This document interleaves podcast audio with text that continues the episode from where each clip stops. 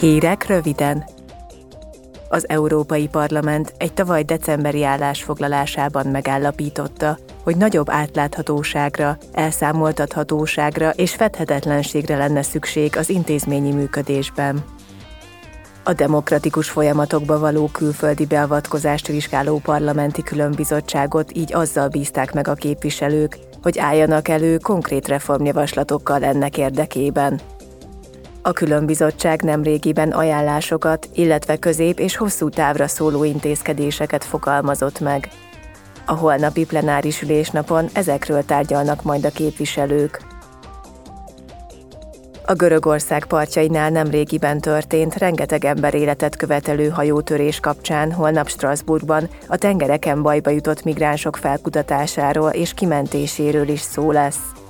A képviselők megvitatják, hogy hogyan tudná jobban támogatni az Európai Unió a mentési műveleteket a földközi tengeri migrációs útvonalakon.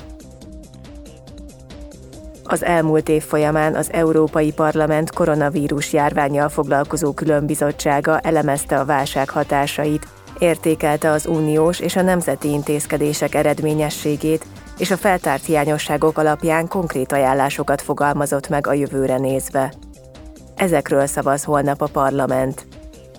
A hasonló egészségügyi szükséghelyzetekre való felkészültség javítása érdekében az Európai Egészségügyi Unió és a Nemzeti Egészségügyi Ellátórendszerek megerősítését kérik majd várhatóan a képviselők.